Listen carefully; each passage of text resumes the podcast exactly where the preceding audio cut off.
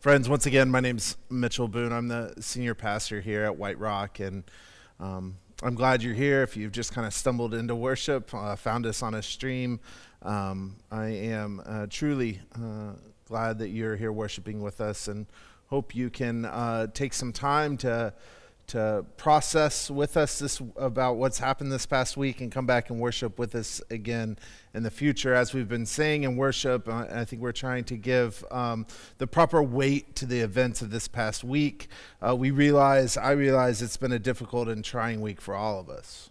It's been really hard to make sense of what has been happening. It's been hard to, to find the right words to articulate how we're feeling. Uh, and I think, you know, at a, at a personal level, it's a reminder of um, how fragile the things that we hold so dear to us are. And, and we often don't admit that to ourselves. Um, and as news continues really to, to be reported and, and we gain more insight into what happened on Wednesday, it's clear uh, that there was um, an even darker side to the rioting and terrorism that we witnessed uh, at the Capitol on Wednesday. And so I think as we sit with all of it and we do our best to comprehend what is happening, um, I, like many of you, want something to do. I want some sort of action uh, to to to do to to live into. I, I want I want to help create change. I I so desperately want some concrete steps in my own life so I can feel like um, I'm working on myself and I'm making a difference in the world. And and yet, the juxtaposition is we still feel so overwhelmed and rather helpless by everything that's happening in the world, not only the political unrest, but the pandemic. Um, and so I think we have to balance these two things and recognize that, um, that doing something is going to be a challenge for us. Make no mistake, though, there, there is work to do, and I think we as uh, individuals and as a community, um, we must continue to dismantle racism um, in our own lives, in our families, in our neighborhoods, in our communities, in our churches, right? We must commit ourselves to being anti racist wherever we can and however we can. We, we of course, need to continue uh, to work on our own issues, uh, particularly white folks, on on white supremacy and how our understanding of race continues uh, to need work. Those are all things we need to do.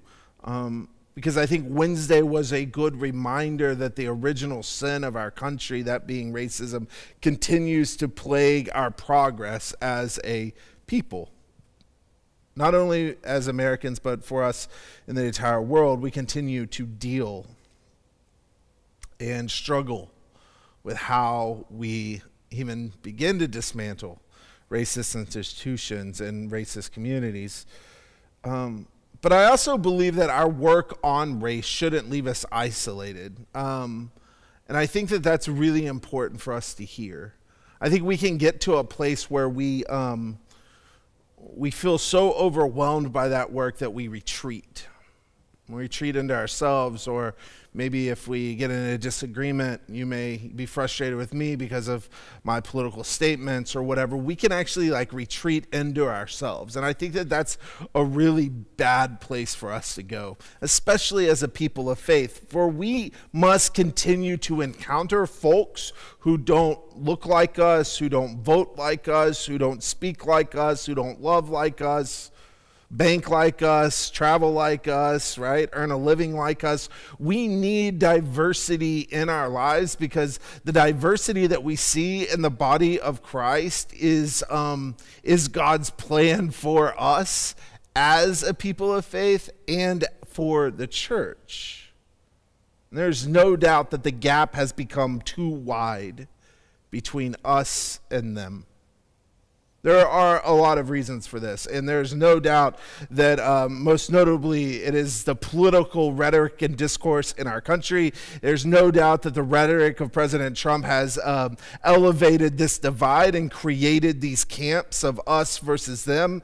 Uh, but what happened on Wednesday has been years and decades in the making. Make no mistake about that To blame one person is more convenient than it is to wrestle with the complexity of our country's issues around race and politics and class. We have to recognize that this has been um, going on for a very long time, and we must not lose sight that even the church, the, the Christian church, has indeed played a role in this. Because for far too long, the church has remained silent, especially the mainline denominations in our country. We have remained silent and we have calculated and we've recalculated and we've overcalculated the cost of speaking truth. I have done this. Generations before me have done this. We have refused to say what we need to say because of fear of repercussion. I remember uh, the the year I was first appointed as senior pastor here at White Rock. It feels like ages ago. And as I've said many times, uh, I struggled with really knowing what to do or how to do the job. Um, I, maybe I faked it well enough uh, that many of you are still here. Um, but I remember I wrote an uh, uh article for our newsletter back when we were writing weekly articles, um, and I was discussing the Occupy Wall Street movement, right? And I was really interested in the spiritual ramifications of the widening gap between the rich and poor. And uh, of course, like what happens when I write something that um, that seems or is political, I get a lot of responses in my inbox. And um, early on, I allowed those responses really to end up muting um, my continued public and spiritual exploration of this widening gap of the rich and poor. I essentially bowed to the pressure to keep politics out of the pulpit. And, um, and so I remained silent. And, and I just, I just want to point out that um, three weeks ago, Forbes uh, put out a, um, an article where uh, it said that the 2,200 billionaires that live uh, all around the world have amassed 1.9 trillion dollars worth of wealth in 2020.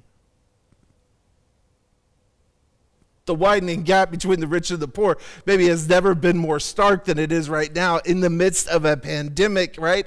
And I say that to, to, to point out that our silence, our silence will not lead to justice. It will never lead to justice.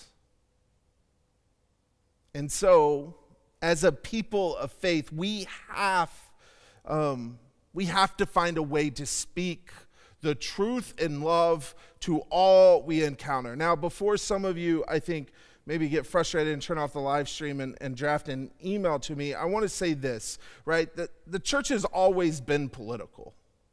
We might not be very good at being political, but the church has always been political, right? The Spirit of God has a long history of calling the flawed but faithful to speak truth to power worldly power, political power, and the church in its existence, our faith. Uh, that we claim is inherently political because we profess Jesus as Lord.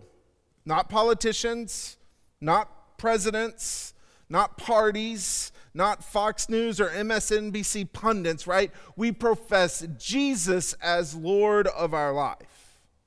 And we, as a people of faith, we must regain that peculiar and particular understanding of Jesus' role and Jesus' mission in the world. And as followers of Christ, we must lean into that peculiar way of living here and now in a world that clearly, clearly is struggling. And the world needs the church. And so, to that end, as we struggle with what the most um, appropriate steps are for us as a people of faith, and specifically as this church, White Rock United Methodist Church, I want to tell you uh, there is good news for us this morning. And that good news is the church remains the greatest hope we have for social change in the world. And I'm going to say it a little louder for those in the back. The church remains the greatest hope we have for social change in the world. I believe that. If I didn't believe that, I wouldn't be in the pulpit. I fundamentally believe that the church's role in the world can be reclaimed in such a way that justice and mercy will indeed flow down like water, and that we can restore and participate in the transformation of our neighborhoods alongside our neighbors. And I think the reason why I believe that, and I want you to believe that, is because when we as a people of faith are in right relationship with God, with our neighbors, and with ourselves, literally nothing is impossible for us as a church. That's the whole point of this series, essentially.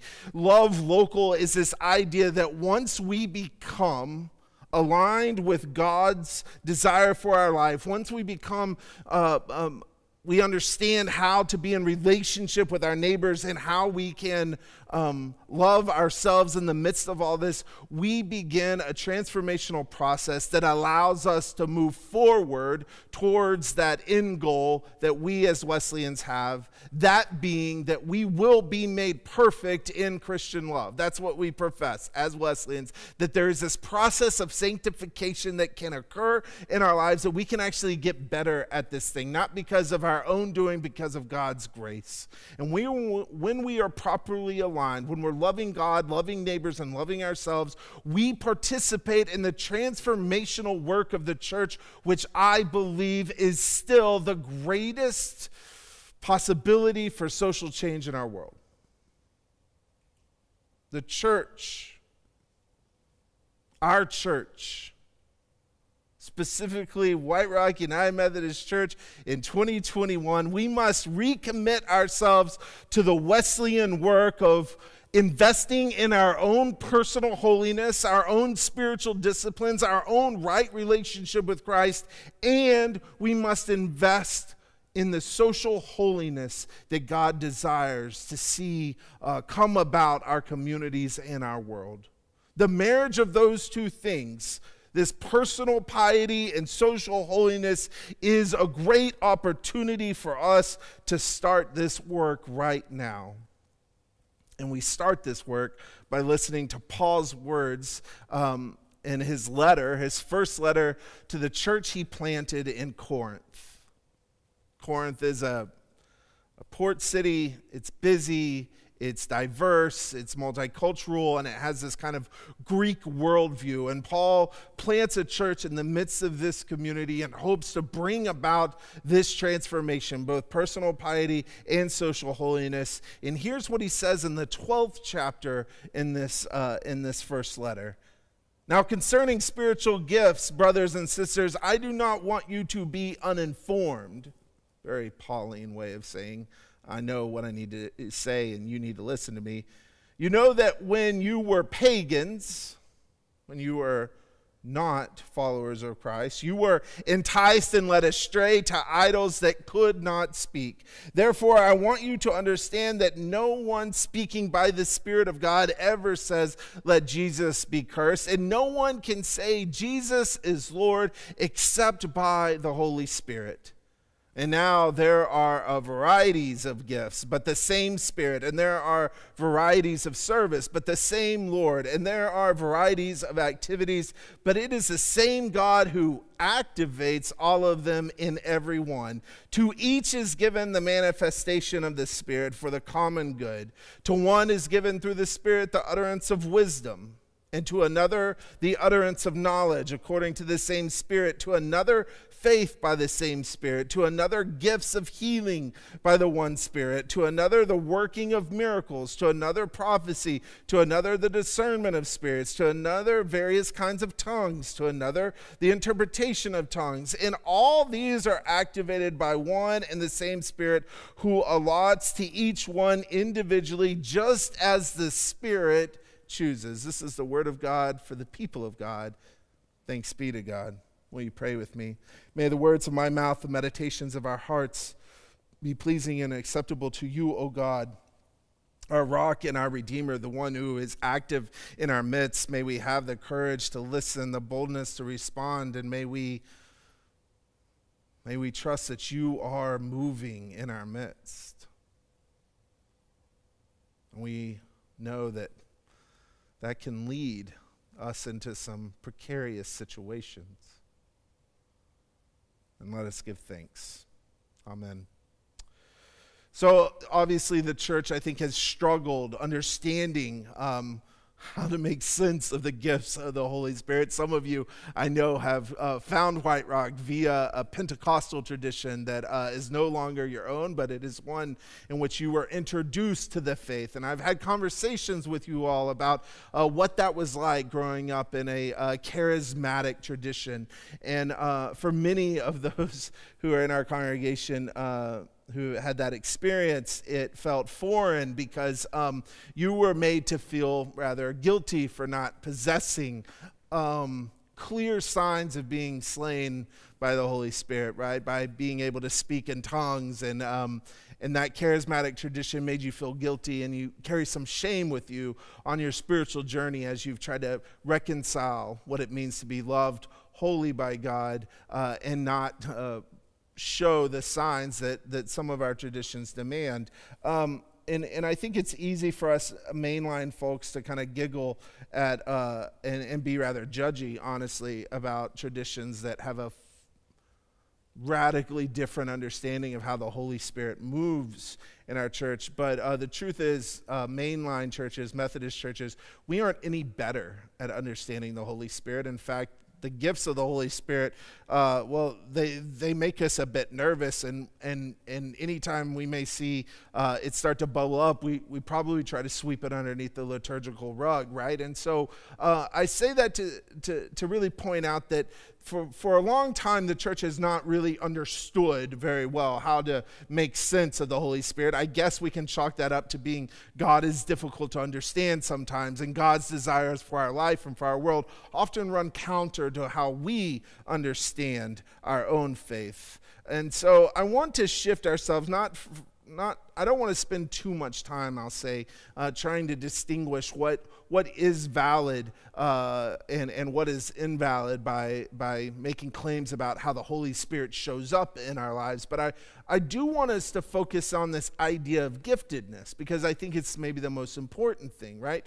We all carry a certain amount of gifts with us, and normally I think we think in giftedness in terms of someone being really really good at something which is true. Uh, you know, uh, when, when we watch Rebecca uh, lead in worship, we can all say Rebecca's really gifted as a worship leader. Or when we hear Sandy singing in the choir, we can say uh, Sandy's really gifted with a voice. And, and so we are making a distinction that Rebecca and Sandy are better at those things than, than we are, right? That's true. Um, but it, I guess we would never really say, like, Phil's really gifted at drinking coffee, right? Like, he drinks a lot of it and he is good at it. But we all can be pretty good at drinking coffee if we want to, right? So there is this understanding that giftedness does equate to being uh, talented, to having the abilities that some of us do not possess. And I think that makes sense. Um, but over the past decade, I, I, I want to I want to tell you that there's someone in our church, his name's John. Uh, John shows up at our church all the time to fix stuff, right? That's what he does. He fixes things. And so not only is John gifted in being, um, having the ability to fix things, John is also gifted at uh, answering our phone calls when we call and ask him to fix things. And so John will show up day in and day out. Uh, he's essentially on call. Uh, if a sprinkler head's busted out in front of the church, we call John and he'll come up here and help us fix it or locate wherever the shutoff is, right? If one of the outdoor lights malfunctions, we call John and he'll get up on the roof and he'll fix it. Um, you get the picture. And we do it all the time because John is gifted at fixing these things and he has a desire to serve his church in, in this way. But it would be really weird, I think, for us as a church if we received everyone into membership and we said, you have to know how to fix a leaky urinal like John does Right? It, that would be strange if we said, uh, here are the membership vows and here's a monkey wrench, and you need to prove to us that you can do both of those things, right? Fix plumbing and take the membership vows. Obviously, that's strange. We do not need a church where everyone has the same gifts. That is not uh, what allows us to flourish as God intends. We just need some of us to possess some of the gifts. And so Paul knows this, and he's writing to this young church that is uh, gone the way of the world, let's say, where they have elevated uh, certain people's abilities over the abilities of others. And so he's writing to Corinth to try to flatten that hierarchy that is emerging within the community. So, Paul, in this very Pauline way, lists some pretty awesome abilities. There's wisdom and knowledge and faith and discernment and speaking in tongues and interpreting tongues and miracles and prophecy right? The point of this list is um, is that yeah it makes sense that everyone has different gifts but what's really important is we flatten the hierarchy and realize that we all contribute to the common good of the community and no one's gift is more important than the other. Essentially, Paul's argument is we need everyone in the body of Christ. We need everyone to participate fully in the life of the church.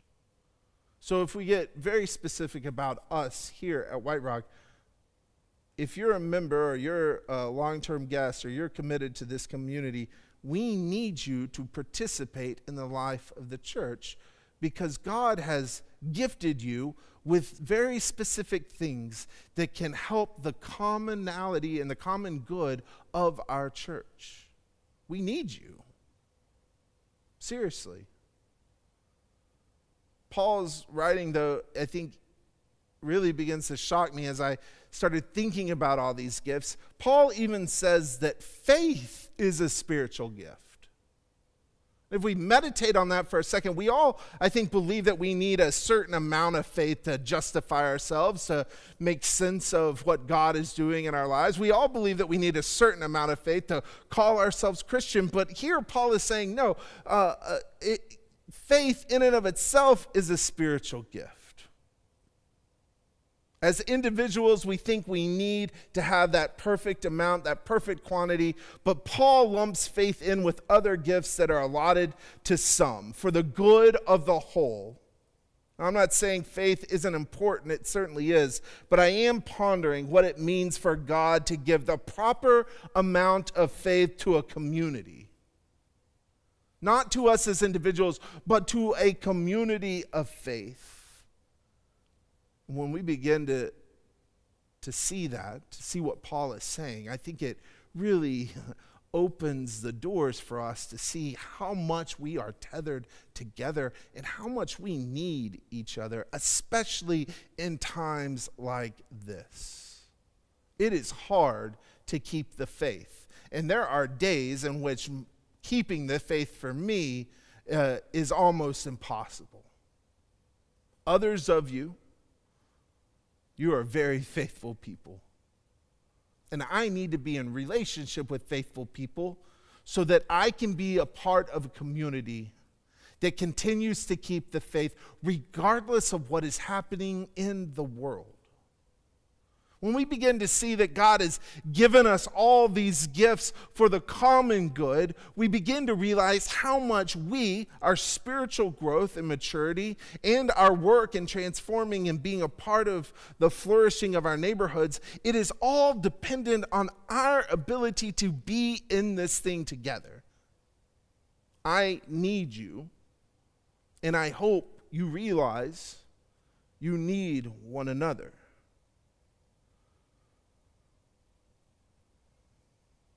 It allows us then, if we get there, if we can really begin to ponder and practice what Paul is saying, it leads us to this really, really important question do we actually wake up every day believing that about our own church?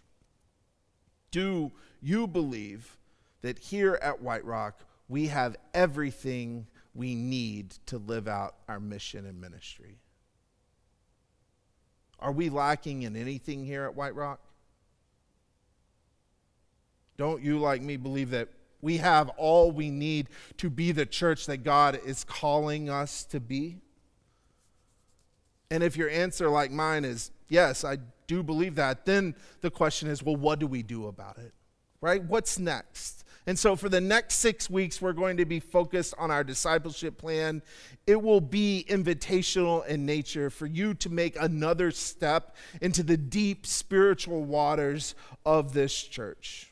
We are committed to providing opportunities for you to begin recognizing or imagining your role here at White Rock United Methodist Church because you are gifted and the gifts that you possess may not be known. They may have been dormant or you may need to feel seen and heard before you offer them to the church. But whatever has been holding you back, we are praying that 2021 will be a year where we as a community can begin offering our gifts, whatever they are and as varied as they are to the common good of our work in the world. Our goal is to move into deeper waters. And I know you're going to say, well, how are we going to do that? And we're going to roll it out over the next six weeks because we really believe that we're going to be intentional and be very pragmatic in how we, speaking of mainline squashing the movement of the Holy Spirit, we're going to be very intentional and pragmatic in how we invite people, right, to recognize their gifts and their giftedness. But we are not going to be shy from us, um, I think, over and over saying, We are given all that we have by God, uh, and it is for the common good. It is not for your individual edification. We are given everything we have for the common good, for God's work in the world. And in a culture that promotes this rugged individualism, Paul's understanding and notion of the church is truly countercultural for us. That was true for Corinth, and it is true for us here at White Rock United Methodist Church. So when we see our role, our abilities, and even our profession of faith as a gift, when we utter, as Paul writes, that Jesus is Lord, and claim it for ourselves and community, we do it because God's grace is so present in our lives, we can't help but respond. So we will wrestle with how we deal with the past week and we will struggle with how we make sense of it and what we will do. But I invite you to, to think about what does it look like for us to invest our time and energy into the work of the church.